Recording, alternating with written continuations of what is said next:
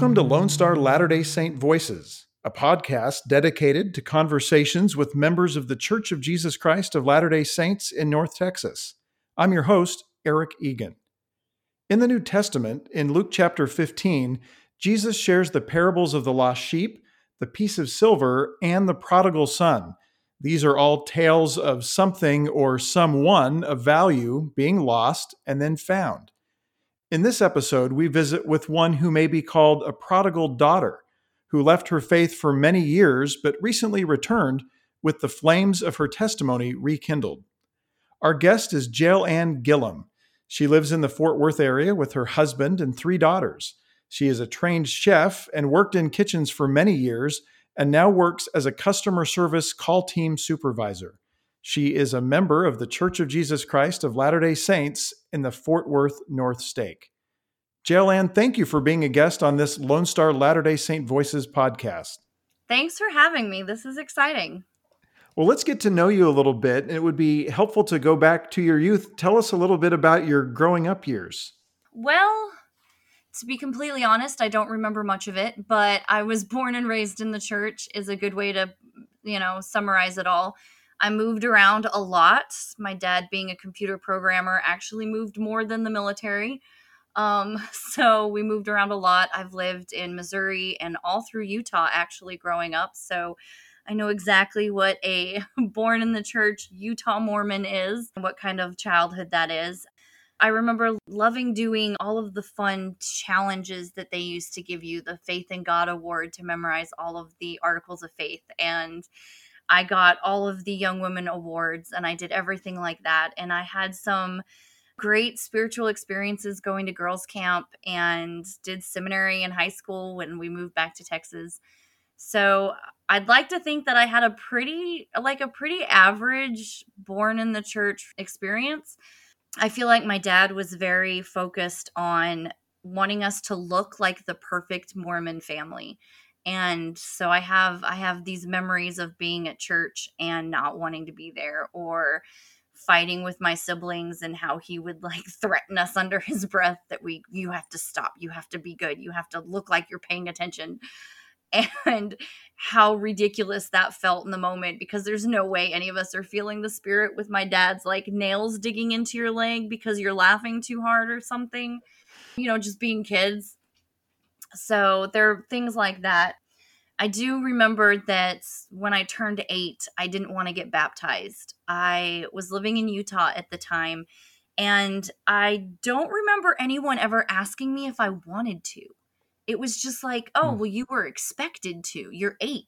You get baptized when you're eight. And I remember not wanting to, and that upset my dad. And he wanted, you know, he just thought I was being obstinate, which I may have been. I mean, I'm a mom now. I know how crazy eight year olds can be. I didn't want to ever look back and think, well, I just got baptized because everyone told me to. Like, I wanted to get baptized because I wanted to get baptized. And I didn't want to get baptized yet. I wanted to do it on my terms, not anyone else's. And I mean, as a mom, that's a pretty intensive thought process for an eight year old, but I remembered that all through my childhood growing up. And I held out for a few weeks between my dad and the bishop. They cracked me, and I was baptized, you know, December 3rd of 1990, which my birthday is November 11th. So I didn't quite make it a whole month. They were asking me, well, why don't you want to get baptized? And I'm like, well, I just want to do it because I I want to do it, not just because I'm expected to. And they're like, well, just because you're expected to doesn't mean that you can't want it as well. I just remember not being super excited about it. And it wasn't like a really like I don't look back on that and have like any good warm fuzzy feelings. Like I wasn't really in the spirit for it.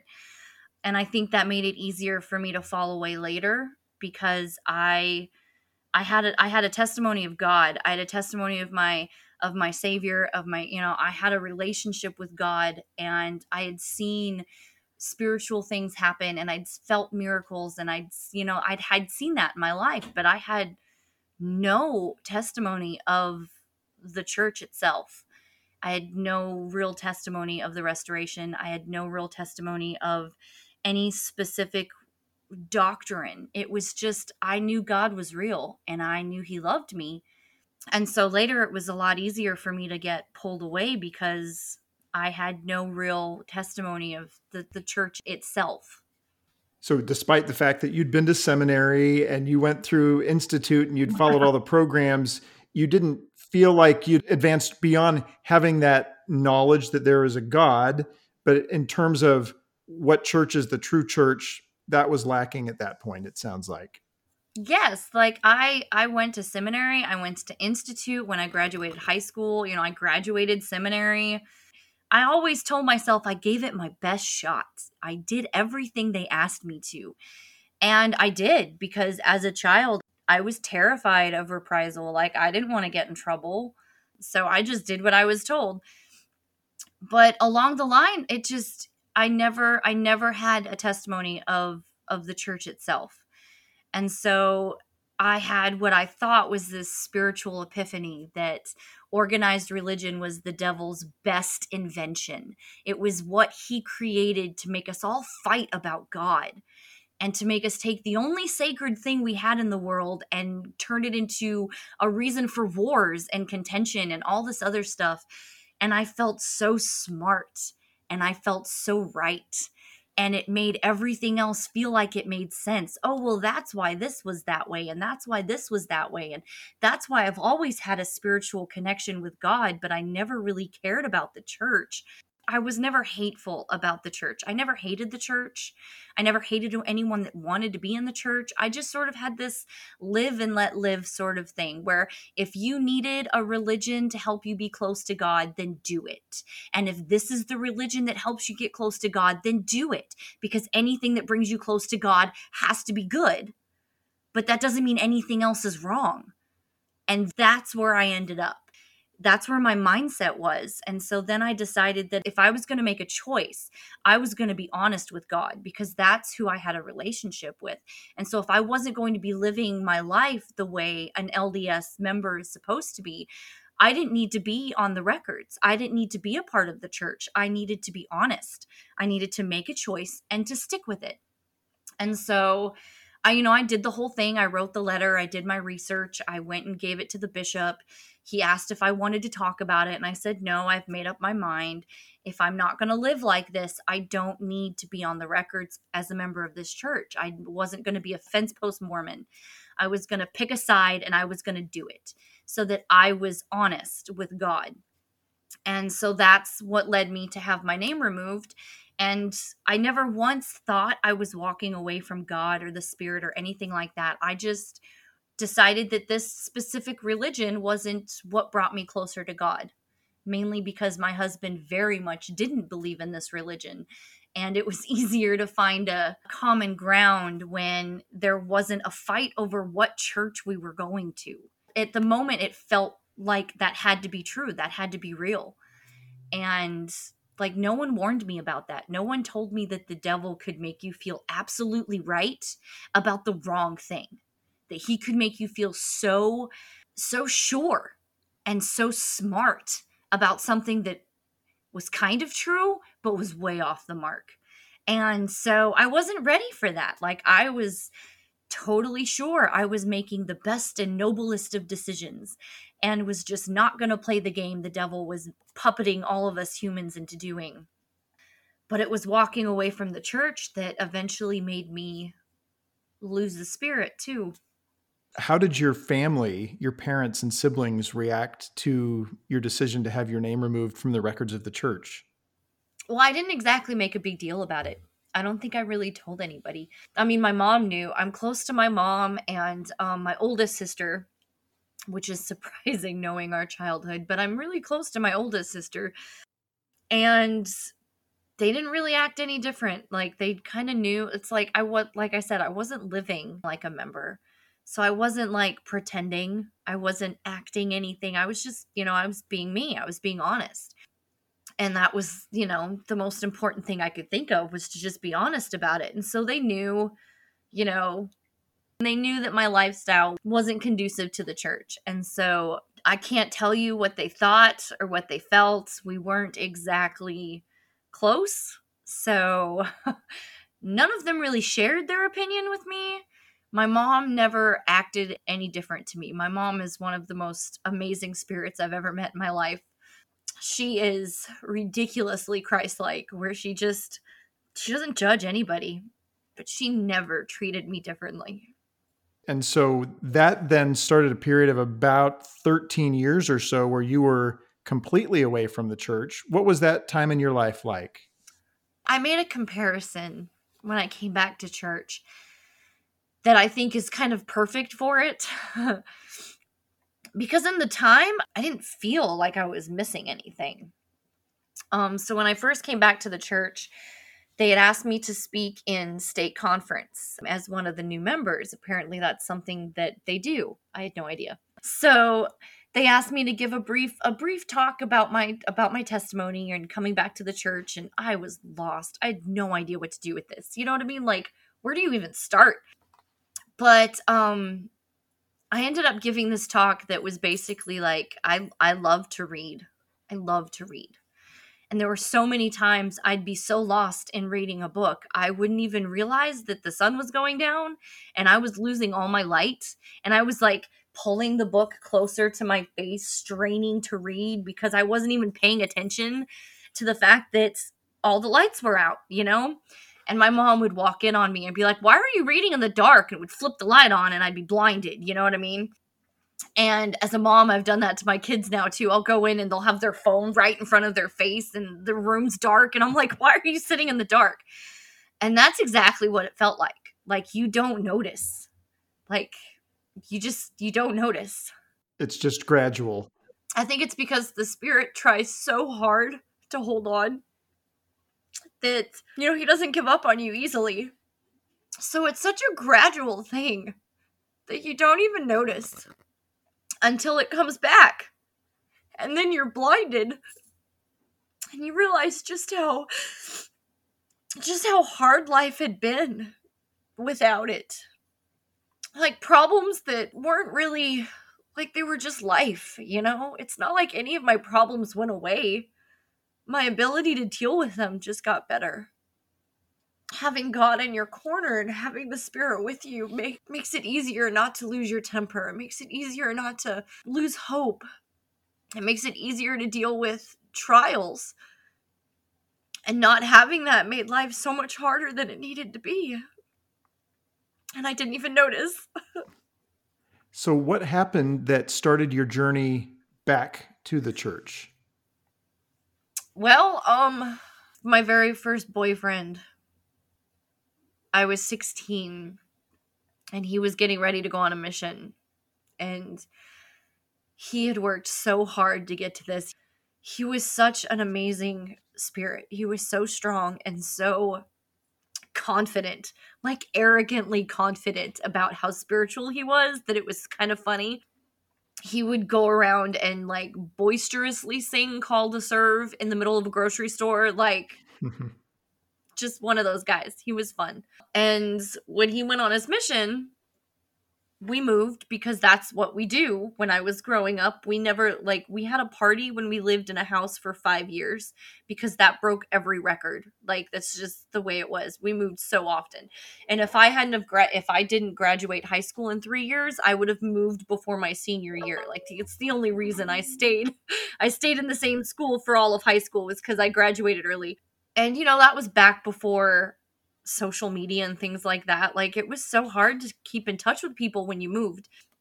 And so we kind of lost touch. And it was about 20 years later that he found me on Facebook and I had you know I'd already been friends with his brother, his little brother cuz I was kind of friends with his whole family back then. Um his mom was a single mom who worked night shifts as a nurse and so there were many times my dad would drop us off at church and he'd go speed driving back to their house and pick up the boys to, so they could come to church because mom wasn't home yet. I remember my dad teaching them how to tie their ties because it was a, a, family of four boys and like this adorable Mexican mom that I, I love. She's adorable. But, anyways, so he finds me again and he just, he was in a rough place I was living in Dallas at the time. I'd lived in Dallas at that point um, for almost a decade. and I'd never been to the temple. And so I remember I drove to the temple because my college campus I was going to was really close. So I just, during my lunch, I drove down to the temple grounds and I took some pictures of the temple and I sent it to him to make him feel better because I knew that was important to him. And he wanted to get back into good standings with the church and get his temple recommend back. And I was like, I'm here, dude. I'm here to help you. Like, let's do this. I know this is important to you, so let's do it. And so I went to the temple grounds and I took some pictures for him and sent it to him. And the more we came to talk, the more I was remembering things. And it was so many things that that felt like the oddest coincidence. And I've come to find out that God really loves situational irony. He loves it. He just he loves it. Um, I think it's one of his favorite ways of saying, haha, see, I'm in charge. And I always tell people there's no such thing as coincidence, there's just God. That's just the way it works. And what had happened was I was like at the temple on temple grounds sending him pictures of the temple almost the exact same day we were there 20 years ago for him to get his endowments done to go on his mission. And it was just this huge impact to me, this reminder of what God felt like. So I started realizing that I was missing some of this. And then my friend died. Hmm. And uh, I kind of had this kind of spiritual awakening, this swift kick in the butt that told me I needed to go back to church. Because I promised that he would get back into good standings with the church, and so I decided I was just going to do it myself. So I looked up my local ward yay for LDS.org.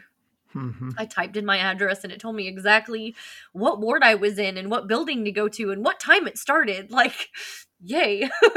and I just showed up and I I sat their sacrament meeting and I was like, "Hey, who's the bishop?" And they pointed to the the bishop and I walked up and I was like, "Hey, can I talk to you?" And he's like, "Of course." And you know, he had no idea who I was but was so nice about it. He was like, "Sure, of course." And we walked into his office and I was like, "So, um, I left the church about 13 years ago and had my name removed and I need to get back now. Um, how do we do that?"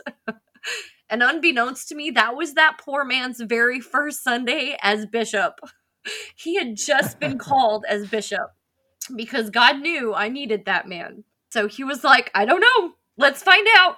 And we did. We had a bunch of meetings and i told him my whole story and why i wanted to come back and he was like well let's start you know let's start having you take missionary lessons with the missionaries which were sisters which is totally fun because my husband was not so happy with my choice. So being able to meet with the sisters was very very therapeutic and very nice so you begin that process and visiting with your bishop, and ultimately that led you to some ordinances. Yes, I had to get rebaptized, which kind of made sense, I guess, because when I left the church, they told me that it was undoing everything. So uh, I ended up messaging my family.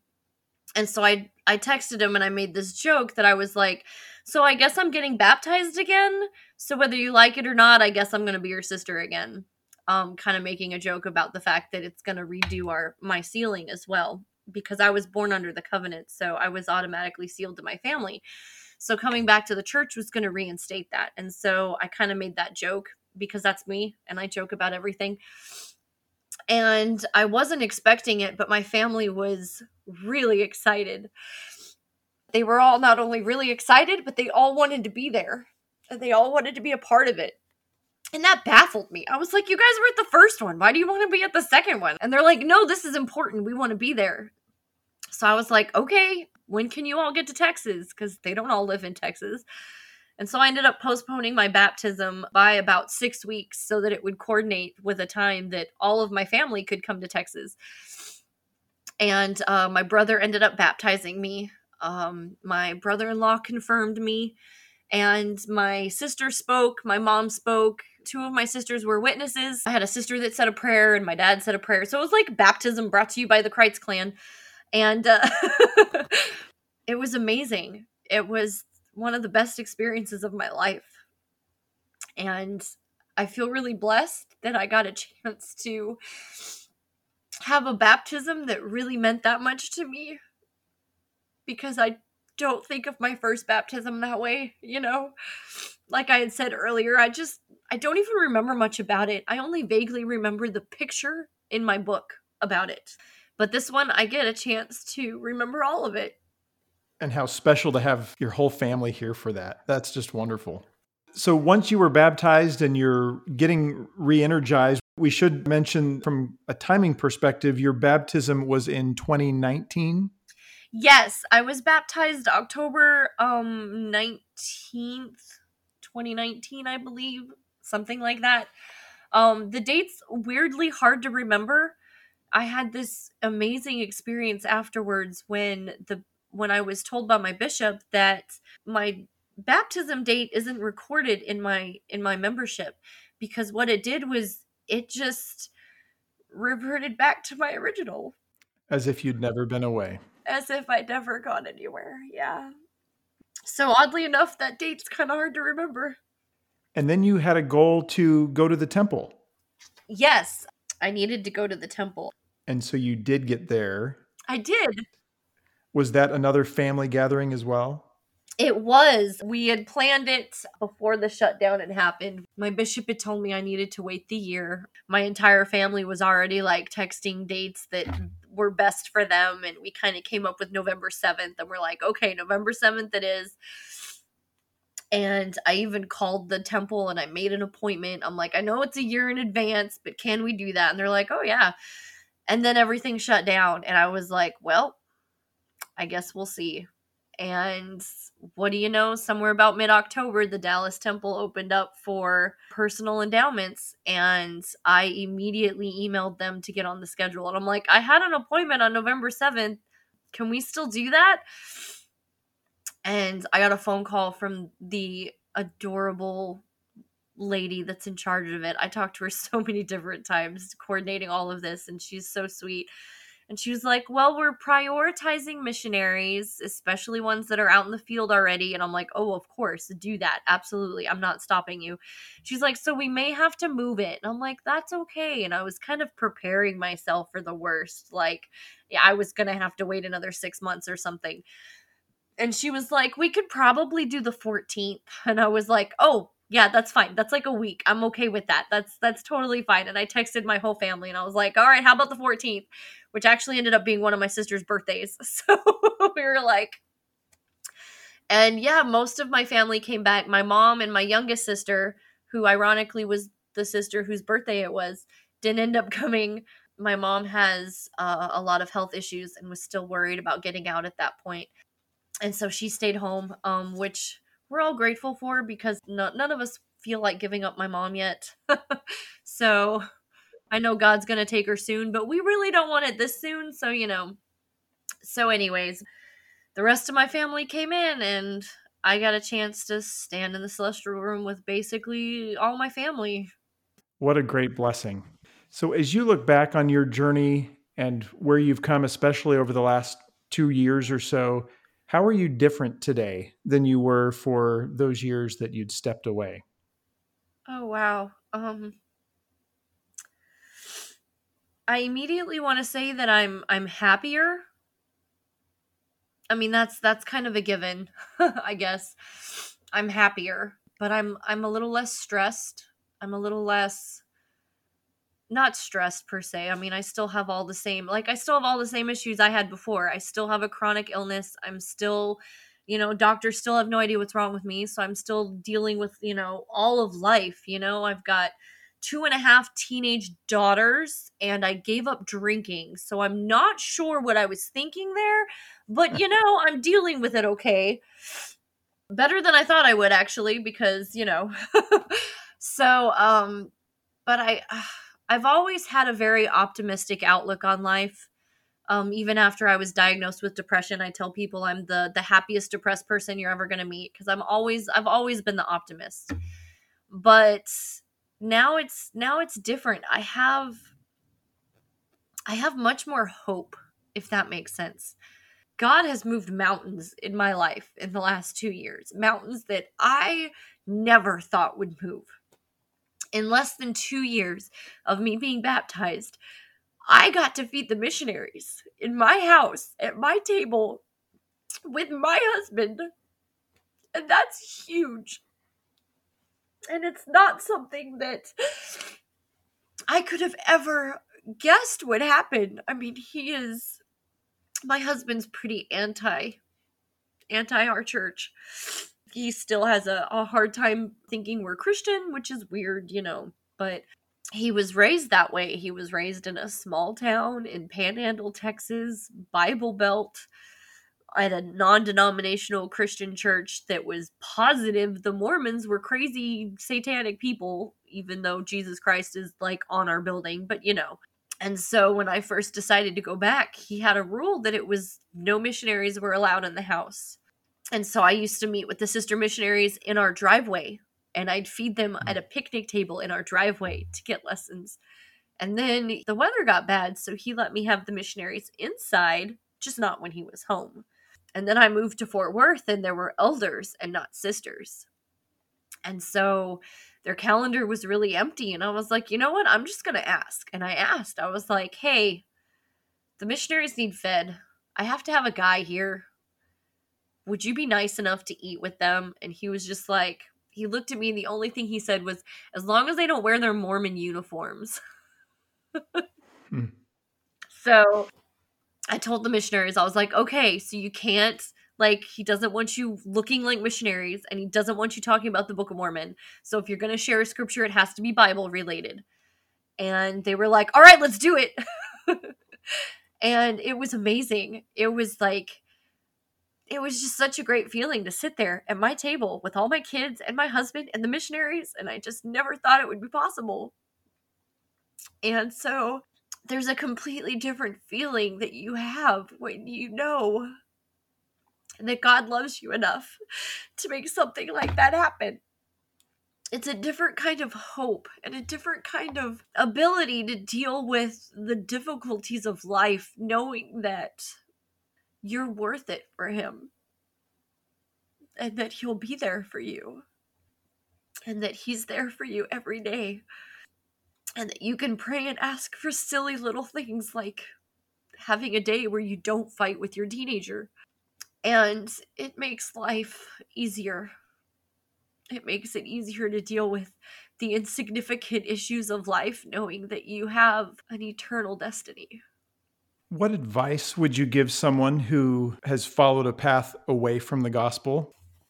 When I first came back to the church, I was called to be a young woman advisor, which is another funny thing that God did because that was the calling He um that he asked me to do and I turned down right before I left the church. I thought no one in their right mind would want me to, you know, want me teaching their daughters when I don't even believe in this church.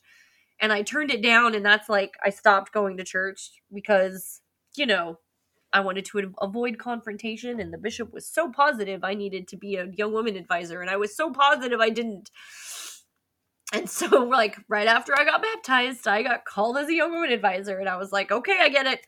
And that was right after, or that was right along the same time as October General Conference of 2019 when they changed the young women theme. And I don't know if you guys know the young women theme, but it is powerful and it is amazing.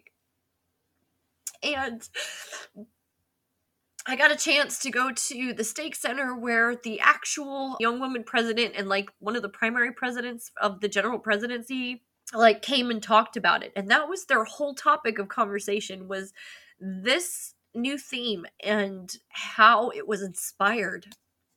And back when I was first starting to come back to church and you know, you're kind of in this place where you don't even know what to pray for. You don't even know where to start. And I remember that I would just recite the young women theme because it is amazing. And it is so divine. And it, it almost fit perfectly into what I was trying to find again when I came back which was amazing since it, you know, it was for the whole world. It wasn't just for me, but it felt like it was for me. So I would tell people to learn the young women theme. It's not just for young women, it's for everybody. But it's it's amazing and it's something that you can recite when you're feeling down because I did. And it's something that you can recite when you're feeling lost because I did. And it always worked. So I think what you're saying is within that theme are great reminders of who you are and what your value to God is and who you are and what your destiny is. Yes, and it's it's a reminder that we are just mortal sacks of meat and juice holding a soul that is so far so far more valuable and far wiser than us. My soul knew knew who to follow the first time to get here. And I just have to learn how to quiet this mortal sack of mine so that she can talk and that she can listen and that she can invite the spirit to then guide her. I also did that. I remember more primary songs than I thought I did. There were a lot of things I don't remember about the church. So many more than you would think growing up in the church that I just didn't remember, but I remember primary songs. And I would recite the chorus to I'm a child of God, I think it is, that just says, Lead me, guide me, walk beside me, help me find the way, teach me all that I can do. Because that's all I needed. That was my prayer most nights. I was just like, I don't know where I'm going. And it was so scary coming back to the church. You know, knowing that it would be a fight, that it would not be easy, that there would be times my husband didn't want me to do it, my kids fought, because trying to convince teenagers to go to church is ridiculously hard. Trying to convince them of God is hard. I mean, they don't even believe you when you tell them it's cold outside and they should wear a jacket when they're teenagers, much less that there's a God. but that's. I just keep moving forward. Faith isn't the absence of fear, and it's not the absence of doubt, and it's not the absence of not knowing where you're going. Faith is doing what you know God needs you to do despite all of it. So even if I'm afraid, and even if I doubt, and even if I worry, I just have to keep doing it because He proves that it's worth it because He's moved mountains.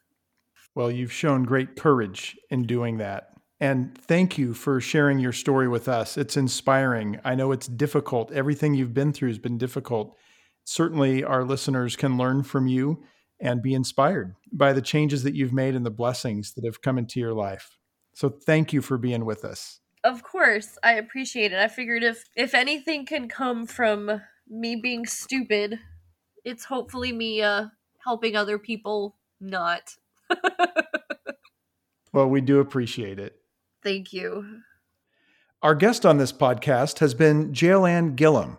I appreciate her sharing her experience of falling away and returning to the Church of Jesus Christ. As in the parable of the prodigal son, this daughter of God learned that the grace and mercy made possible by the atonement of Jesus Christ are available to all of God's children. What a blessing for each of us that the arms of the Savior are outstretched to embrace us as we come unto Him. For Lone Star Latter day Saint Voices, I'm Eric Egan.